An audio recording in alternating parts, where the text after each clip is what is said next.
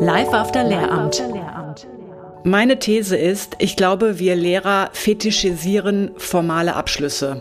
Und zwar Wahrscheinlich auch deswegen, weil wir selbst in der Industrie arbeiten, die sie vergibt. Wir gerade jetzt an weiterführenden Schulen vergeben Schulabschlüsse und wir neigen vielleicht auch dazu, diese formalen Schulabschlüsse überzubewerten, weil wir in der Behörde natürlich in einem System arbeiten, in dem ohne Abschluss gar nichts geht. Live After Lehramt. Der Schulfrei-Podcast über Hürden im Beruf, berufliche Neuorientierung und Existenzgründung für Lehrerinnen und Lehrer. Dein wöchentlicher Befreiungsschlag aus der beruflichen Unzufriedenheit.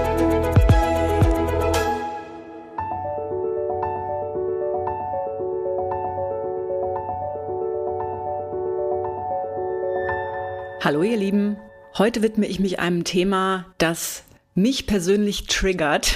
Es ist für mich wirklich ein Aufreger. Und zwar geht es um die Frage, warum stellen Arbeitgeber in der freien Wirtschaft Ex-Lehrkräfte wirklich ein?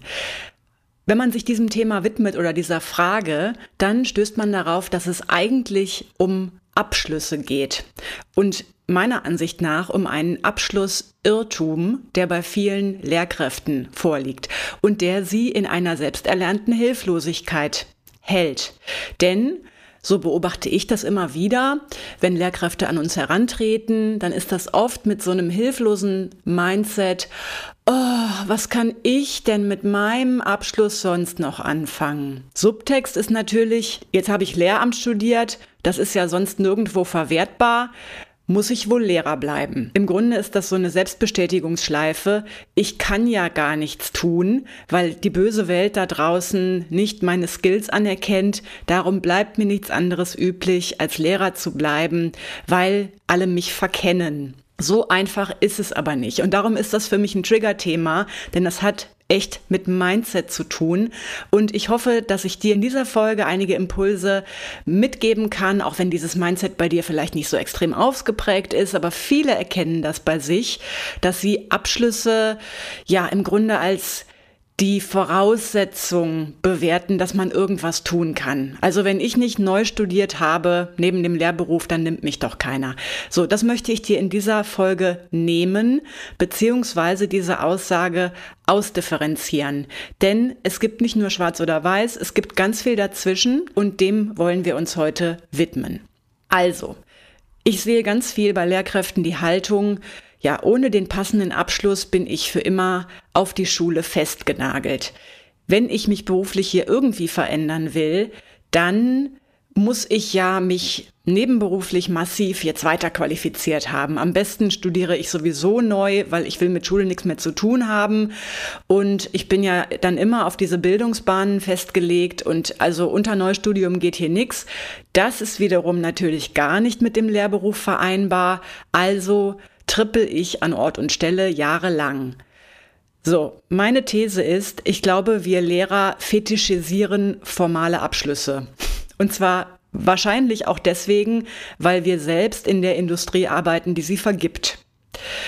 Jo, also wir gerade jetzt an weiterführenden Schulen vergeben Schulabschlüsse und wir neigen vielleicht auch dazu, diese formalen Schulabschlüsse überzubewerten, weil wir in der Behörde natürlich in einem System arbeiten, in dem ohne Abschluss gar nichts geht. Also natürlich, du brauchst ein akademisches Studium, eine bestimmte äh, Fächerqualifikation, um überhaupt Lehrkraft werden zu können. Klar gibt es den Quereinstieg, aber es gibt natürlich schon bestimmte formale Abschlusshürden, die du da geleistet haben musst. Und wir übertragen das auf die freie Wirtschaft, wo das sicherlich auch mal war, war. Dem ist aber nicht mehr unbedingt so. Da muss man ausdifferenzieren. Dem wollen wir uns gleich widmen. Inwiefern hemmt uns diese Tatsache also darin, uns in einem anderen beruflichen Kontext zu begeben? Naja, wir glauben einfach, ohne den passenden Abschluss brauche ich hier gar nicht erst aktiv werden. Dahinter liegen Glaubenssätze, die ich jetzt hier gerade nochmal beim Namen nennen will. Zum Beispiel, nur mein Abschluss definiert meinen Weg. Nur die passenden Abschlüsse öffnen Türen. Ich kann und darf nur tun, wozu ein formaler Abschluss mich berechtigt. Und ich bin erst dann handlungsfähig, mich beruflich zu verändern, wenn ich einen formalen Abschluss dafür erworben habe. Und das sehen wir immer wieder bei den Lehrkräften, bei uns auf dem Schulfreicampus, im Coaching, dass viele so eine äh, Prokrastinationsstrategie daraus machen. Äh, gerade im Businessbereich übrigens auch. Ja, also ich brauche noch so ein, zwei Zertifikate, bevor ich damit aktiv werden darf. Und oft sind das Bereiche, da haben die Personen schon absolute Expertenkenntnis. Warum nicht jetzt schon aktiv werden? Gerade im Businessbereich dient das oft der Selbstlegitimation, dass ich mir dann die Erlaubnis gebe, damit ins Handeln zu kommen. Aber wenn man sich jetzt bewirbt in einen Job in der freien Wirtschaft, dann gibt es natürlich da ein Gegenüber, das entscheidet, gebe ich dir den Job oder gebe ich dir den nicht. Und äh, dieses Gegenüber entscheidet das manchmal oder je nach Branche auf Basis deiner formalen Qualifikation, aber eben nicht nur. Jetzt muss man natürlich dazu sagen, Gott sei Dank braucht man für viele Berufe einen formalen Abschluss. Wenn ich mich unters Messer lege und eine Bandscheiben-OP bekomme, dann doch bitte von einem studierten Chirurg, von einer studierten Chirurgin. Wenn ich mich entscheide, mir ein Eigenheim bauen zu lassen, dann doch bitte von einem studierten Architekten, einer Architektin, damit mir die Bude nicht auf die Rübe kracht. Und wenn ich mich entscheide, eine Psychotherapie einzugehen oder mich coachen zu lassen, dann doch bitte von jemandem mit einer Therapeuten und einer Coaching-Ausbildung, der mich nicht nur auf Basis seiner eigenen Lebenserfahrung durch den Prozess begleitet. Ne? Also es ist schon sinnvoll und es hat seine Berechtigung, diese formalen Abschlüsse. Das ist aber nicht für jede Branche und nicht für jede Rolle wahr und nicht für jede Rolle notwendig. Und wenn du ins Ausland guckst, dann siehst du im Unterschied zu Deutschland, dass man sich im Ausland viel, viel lockerer auf diesem Parkett bewegt und dass oftmals einfach nur ein akademischer Abschluss genügt, dich in bestimmte Positionen zu bringen, obwohl dieser Abschluss kaum etwas gemein hat mit dem, was du letztendlich in dieser Position ausübst. Ich erinnere mich an mein Gaststudium in England, da war ich für ein Jahr und da habe ich ein Konto eröffnet wie man das halt so macht. Und die Person da am Schalter, die mir bei der Kontoeröffnung da geholfen hat, da kamen wir irgendwie ins Gespräch und das war ein Meeresbiologe. Ja, so läuft das. Und das berichten mir natürlich auch ganz viele Leute, mit denen wir zusammenarbeiten, die mittlerweile an deutschen Schulen im Ausland sind und die dann riesige Aha-Erlebnisse in Amerika, in Kanada, in Australien erleben. Das war für mich auch der totale Eye-Opener, nach Australien zu fahren, wie veränderungsfreudig die Menschen da beruflich sind. Also literally den Surfshop aufzumachen oder ähm, als Investmentbanker auszusteigen und ab sofort nur noch Campervans zu vermieten. Das ist da total verbreitet, so verrückt, wie sich das für einen Deutschen anhört.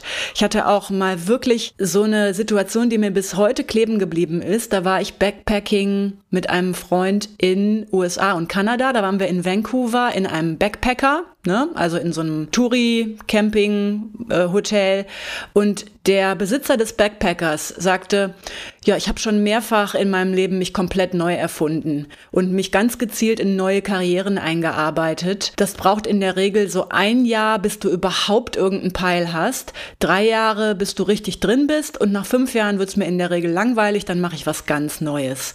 Und diese Haltungen, die habe ich überhaupt nur durch Auslandsreisen kennengelernt. Und die setzen so ein bisschen diesen deutschen Abschlussfetisch und diese äh, lineare Bildungsbiografie, die wir Deutschen so hochhalten, in Relation. Ich spreche hier jetzt aber gar nicht von so extremen Karrierewechseln, die so aufsehenerregend sind, vom Oberarzt zum Bäcker oder sowas, sondern von Branchen, die sich tatsächlich mittlerweile auch in Deutschland öffnen für Personen, die nicht im Kern das studiert haben, was vielleicht die Position verlangt.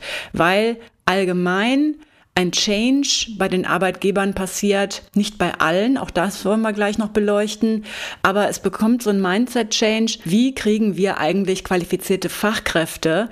Es gibt da draußen einen sogenannten War for Talents, einen Fachkräftemangel und es ist schon lange nicht mehr so, dass Arbeitgeber erwarten können, dass Bewerber und Bewerberinnen Schlange stehen und dann mit Kniefall und Handkurs dankbar sind für irgendeine Stelle, sondern Arbeitgeber müssen wirklich zusehen, dass sie attraktive Bedingungen schaffen. Man spricht auch von Employer Branding, also wie stellen wir uns auf als Arbeitgeber, damit wir attraktiv genug sind, überhaupt Leute anzuziehen. Da muss in Vorleistung gegangen werden. Und das ist auch etwas, was mit diesem Mindset Change einhergeht. Wir können die Leute nicht mehr einfach nur aburteilen und nicht die Person dahinter sehen, sondern nur die Formalia und sie dann wegschicken. Wenn wir qualifizierte Fachkräfte brauchen, dann müssen wir sie uns möglicherweise entweder heranziehen selbst, indem wir sie in unserem Betrieb weiterentwickeln, oder wir müssen ganz intensiv auf die Person hinter den formalen Qualifikationen schauen. Es gibt im Recruiting ein geflügeltes Wort, das kommt von einem der größten und bekanntesten Karriere- und Business Coaches, der momentan so durch die sozialen Medien fegt, Simon Sinek. You don't hire for skill, you hire for attitude. You can always teach skills. Es geht um Haltung und um Personen und nicht unbedingt um die fachlichen Hard Skills, weil fachliche Hard Skills kannst du den Leuten auch beibringen. Die Haltung und wirklich die richtigen Typen zu engagieren, die das richtige Feuer und die richtige Motivation mitbringen, das erziehst du den Leuten nicht an. Und das hat modernes Recruiting verstanden. Und dazu gibt es jetzt eine gute und eine schlechte Nachricht. Zuerst die schlechte. Es gibt immer noch super weit verbreitet anachronistisches und nicht wertschätzendes Recruiting da draußen. Und natürlich machen unsere Kundinnen und Kunden auch diese Erfahrungen. Zum Beispiel, also was kennzeichnet das? Du wirst schon im ganzen Bewerbungsanbahnungsprozess behandelt wie Scheiße. Wie ein blöder Bittsteller. Du bist noch nicht mal eine Antwort wert mit einer Erklärung, warum du vielleicht abgelehnt wurdest oder nicht in die nächste Runde gekommen bist. Das ist null wertschätzend und sei bitte nicht traurig, wenn du von solchen Unternehmen dann nicht genommen wirst, weil in diese Arbeitskultur willst du nicht. Der ganze Anbahnungsprozess einer Bewerbung spricht schon Bände darüber, was für ein Wind in dieser Firma weht. Die gute Nachricht kommt aber jetzt. Viele Arbeitgeber haben es schon verstanden. Die Herausforderung für dich ist, die einen von den anderen zu differenzieren. Aber dafür entwickelst du ein Händchen. Dazu mein Tipp, wirklich mach dir ein LinkedIn-Profil. Du musst da noch gar nicht groß was reinschreiben, sondern einfach erstmal auf LinkedIn so ein bisschen den Wind atmen und dich orientieren. Wie wird da kommuniziert? Dann kannst du natürlich über LinkedIn auch mit Recruitern in Kontakt treten oder mit Personalern. Das lernen unsere Kundinnen und Kunden alles auf dem Schulfreicampus, mit welchen Strategien man ganz gut an die Leute herantritt, um ihnen nicht auf den Keks zu gehen, sondern das total authentisch zu tun. Es gibt diese Wege und es gibt diese Firmen. Allgemein gibt es so ein Abrücken von diesem traditionellen HR-Verständnis. HR, das hast du vielleicht schon mal gehört, steht für Human Resources und das ist letztlich nur ein amerikanisierter Begriff für Personalentwicklung, Personalabteilungen in Unternehmen. Aber der Begriff spricht schon für ein gewisses Selbstverständnis. Human Resources, das kommt so aus dem Industriezeitalter, wo man in Ressourcen denkt. Also es gibt Produktionsmittel, das sind Ressourcen und es gibt hier die Menschen, das ist auch Kapital im Unternehmen und Ressourcen. Aber das sieht natürlich über menschliche Bedürfnisse und menschliche Potenziale hinweg und funktionalisiert sie einfach nur. Ne? Darum rücken manche jetzt auch schon in dieser Nomenklatur von HR ab Letztlich ist es nur ein Begriff, es wird dann anders benannt, aber oft ist damit ein Mindset Change verbunden und nennen es People and Culture. Ist im Grunde das Gleiche. Es geht um eine Personalabteilung. People and Culture Manager, das ist zum Beispiel auch ein Beruf, der für Lehrkräfte ganz spannend ist. Da muss man sich aber rein entwickeln. Worum geht's bei People and Culture? Es geht um den Mensch hinter dem Hard Skill und um die Unternehmenskultur. Und oft geht es heute wirklich darum, diesen Cultural Fit herzustellen. Tut mir leid, dass ich dich in dieser Folge jetzt nur mit Anglizismen überschütte. Das musst du aushalten. Ich bin Englischlehrerin. Und in dieser Welt spricht man einfach viel mit diesen Anglizismen. Es geht um den Cultural Fit, also zu gucken, passt diese Person in das, was wir brauchen, passt die ins Team, denn nur dann können wir die natürlich auch nachhaltig an uns binden. Wenn du schon das Investment machst und jemanden ins Team einarbeitest und innerhalb seiner Position weiterbildest, dann wäre das doch finanzielles Kamikaze, wenn diese Person dich dann auch relativ schnell wieder verlässt, weil sie sich einfach in deiner Firma fehl am Platz fühlt. Nachhaltig ist es, wenn du guckst, passen die Leute hier von ihrem Mindset rein, passen sie von ihren persönlichen Lebenszielen hier rein. Denn wenn sie das auf der Stelle erfüllen können, das, was sie sich vom Leben wünschen, dann steigerst du doch total die Wahrscheinlichkeit, dass die in deiner Firma auch bleiben und sich da weiterentwickeln wollen. Es geht also zunehmend um den Mensch und die Kultur im modernen Recruiting. Besonders deutlich siehst du das aktuell übrigens in den Wachstumsbranchen wie der IT, die massiv Fachkräftemangel haben, die sich aber super dynamisch weiterentwickeln müssen. Und dafür sind sie schlichtweg angewiesen auf Leute, die den sozialen Kit und auch den Antrieb des Unternehmens darstellen. Und da musst du dir eine Firma im Grunde vorstellen wie eine Fußballmannschaft. Es gibt unterschiedliche Positionen, auf denen du spielst und für die du unterschiedliche Kompetenzen und Skills mitbringen musst. Wenn wir jetzt nochmal die IT zum Beispiel nehmen, klar, da gibt es die Hardcore-Systeminformatiker, die coden, was das Zeug hält, aber es gibt doch auch eine ganze Menge andere Rollen, die eher mit Projektmanagement zu tun haben oder mit Vertrieb oder was auch immer. Nur weil IT draufsteht, ist nicht nur Coding drin, ne? Aber es gibt natürlich nicht nur diese Branche, die aktuell besonders attraktiv für Lehrkräfte ist, sondern eine ganze Menge andere. Bleib da gerne dran. Später in der Folge werde ich dir noch ein paar Branchen nennen. Wenn du es noch nicht kennst, wir haben auch ein kostenloses E-Book zu Alternativen zum Lehrberuf und da gibt es eine Passage von Trendberufen. Also was sind aktuell wirklich die Branchen und Berufe, die sich öffnen für Quereinsteiger und in die man auch reinkommt, zum Beispiel durch Bootcamps und kleinere Zertifikate. Es muss nicht immer das Neustudium sein. Wenn du dir da Inspiration suchen möchtest, dann trag dich einfach ein unter isabelprobst.de slash news. Dann bekommst du zum einen unseren Newsletter, aber zum anderen bekommst du sofort dieses E-Book kostenfrei in deinen Posteingang zugesendet. Jetzt heißt diese Folge ja, Darum stellen Arbeitgeber in der freien Wirtschaft Ex-Lehrkräfte wirklich ein und das Ganze möchte ich natürlich jetzt für dich mit Leben füllen. Ich habe eine ganz tolle Rückmeldung von einer ehemaligen Kundin erhalten, die mittlerweile in ihrem neuen Job angekommen ist und sie hat mir Folgendes geschrieben. Hallo Isabel. Es gibt in meiner neuen Firma viele direkte Gespräche mit dem Vorgesetzten. Jetzt, nach einem Monat in einer völlig neuen Welt, wollte ich es einfach wissen und habe ihn gefragt, warum wurde ich eingestellt, da meine fachlichen Kenntnisse es ja offensichtlich nicht waren. Und ja, meine fachlichen Kenntnisse sind es nicht, da ich kein Vorwissen in diesem Bereich habe. Es war meine Motivation und Lernbereitschaft in einem völlig fremden Bereich.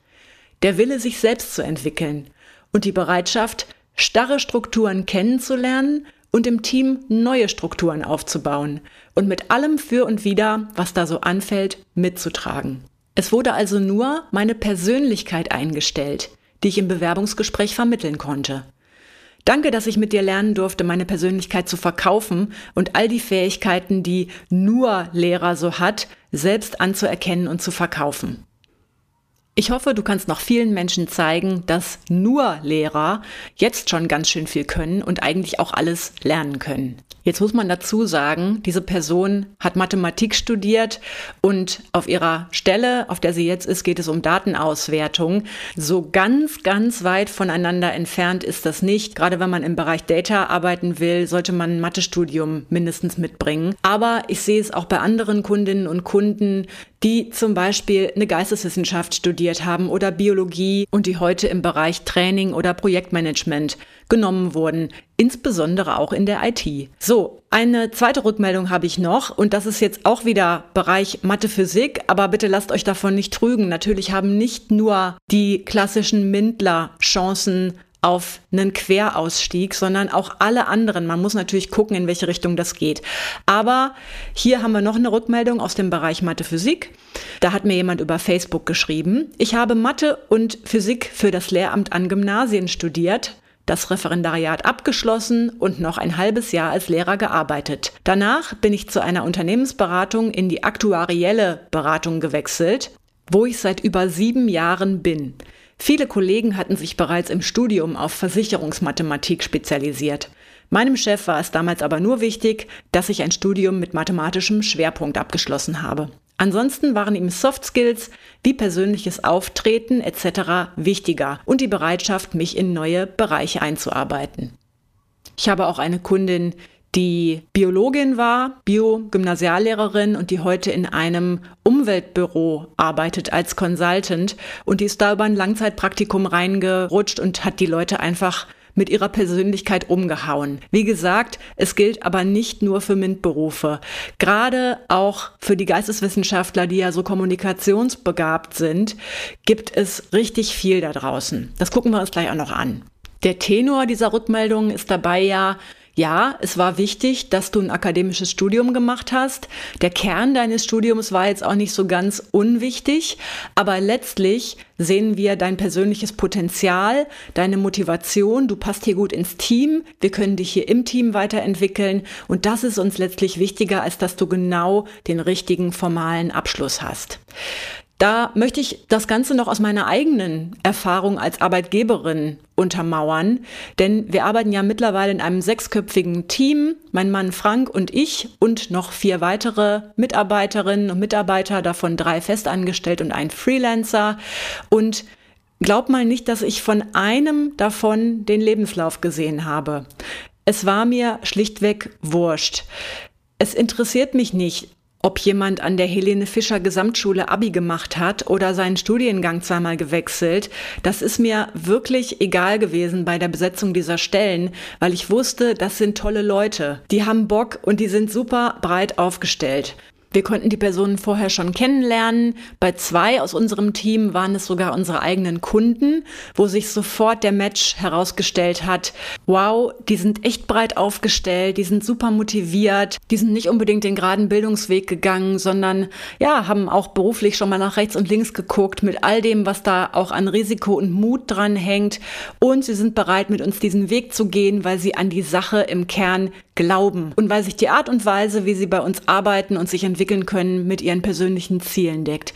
Das war uns wichtig. Wir wollen einfach als Team gut funktionieren, für unsere Kunden da sein und sie bestmöglich begleiten mit Leuten, die motiviert sind, die sich schnell in Themen einarbeiten, die uns helfen und die ihren Erfahrungsschatz als Bereicherung mit reinbringen. Da war mir schlichtweg die formale Qualifikation wurscht, wobei jeder einen akademischen Abschluss hat in diesem Team. Jetzt weißt du, was uns wichtig war bei der Zusammenstellung unseres Teams und hast jetzt auch schon zwei Rückmeldungen von ehemaligen Lehrkräften gehört über die Motivation ihrer Arbeitgeber, sie einzustellen. Da ging es dann eben viel um die Soft Skills. Und jetzt möchte ich dir aber natürlich noch eine Liste mit an die Hand geben. Welche Skills bringen Lehrkräfte, die sich beruflich verändern wollen, mit als Bereicherung in andere Berufe? die jetzt nicht studienfachabhängig sind, sondern oft in der Natur der Lehrkrafttätigkeit liegen oder auch einfach Persönlichkeitszüge, die viele Lehrkräfte mitbringen. Wenn du jetzt gerade an dem Punkt bist, wo du dich möglicherweise schon bewerben möchtest, aber noch unsicher bist, wie kann ich mich gut verkaufen, dann darfst du jetzt den Bleistift zücken oder ihn zumindest mental zücken und all diese Skills für dich mal registrieren und auch anerkennen, dass du sie wahrscheinlich hast. Wir fangen an mit Projektplanung. Projektplanung ist nun wirklich lehrberufsimmanent.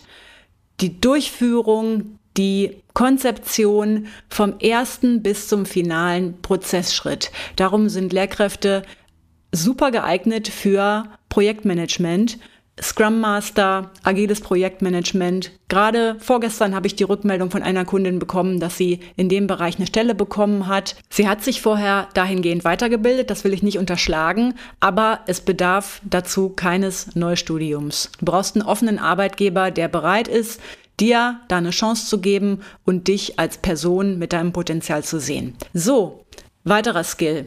Menschen führen, anleiten, motivieren. Menschen sehen. Also sie wirklich in ihrem Potenzial wahrnehmen, Talente fördern und sie auch zum Beispiel über Durststrecken hinweg zu motivieren und mitzunehmen. Das macht Lehrkräfte tatsächlich zu guten Personalern. Ist nicht ganz einfach in Personalwesen, also zum Beispiel People and Culture reinzukommen, aber es gibt bestimmte Strategien, die unsere Kunden kennenlernen. Dann zusammenhalten und mitnehmen, was natürlich für Teamentwicklung und für Training total wertvoll ist. Diese Empathie mitzubringen, aber eben schlichtweg auch das didaktische Know-how und die Berufserfahrung.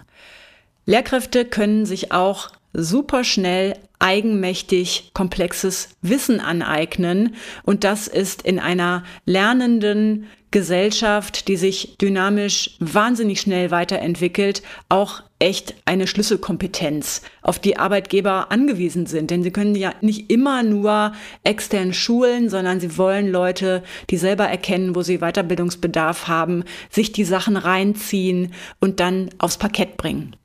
Lehrkräfte sind gut in kreativer Ideenschöpfung. In der Regel sind Lehrkräfte super neugierige Menschen, sind experimentierfreudig und offen. Klar, sie müssen ja auch immer wieder entweder altbekannte Gegenstände oder neue Gegenstände Schülergruppen schmackhaft machen und dazu muss man einfallsreich sein.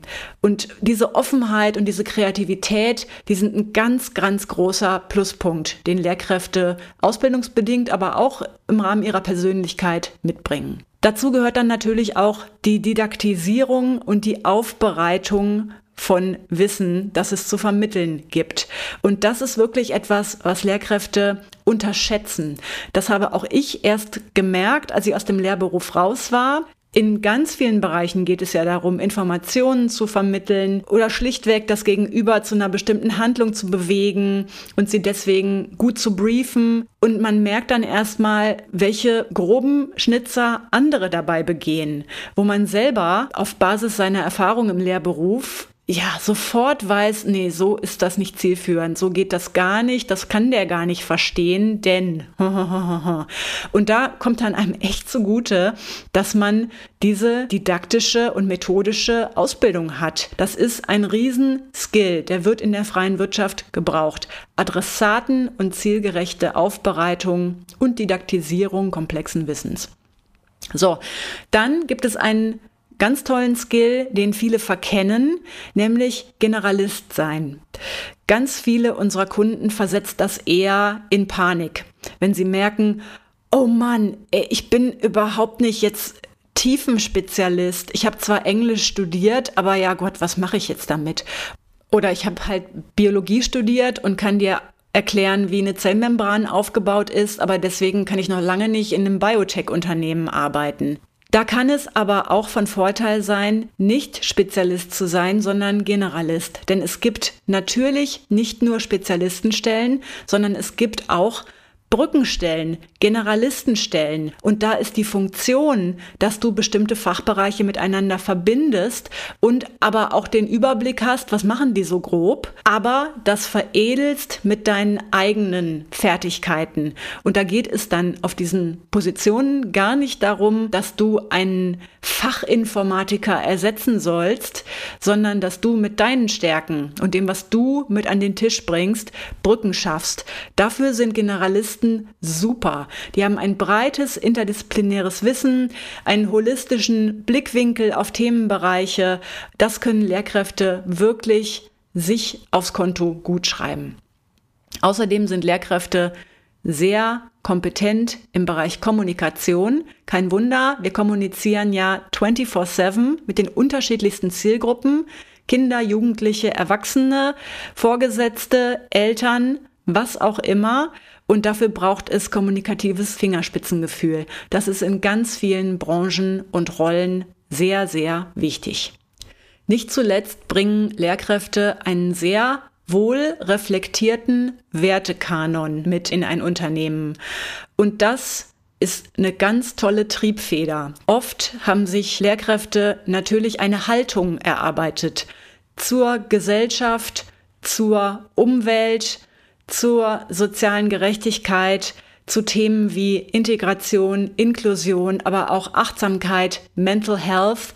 Es ist schlichtweg Lebenserfahrung und Haltung und Rückgrat, das Lehrkräfte mit in Unternehmen bringen. Und davon kann man nur profitieren. Okay, hört sich ganz gut an, wenn man das einmal so als Liste wahrnimmt. Und da haben wir jetzt noch gar nicht über Fachstudium gesprochen. Das bringst du ja obendrein noch mit.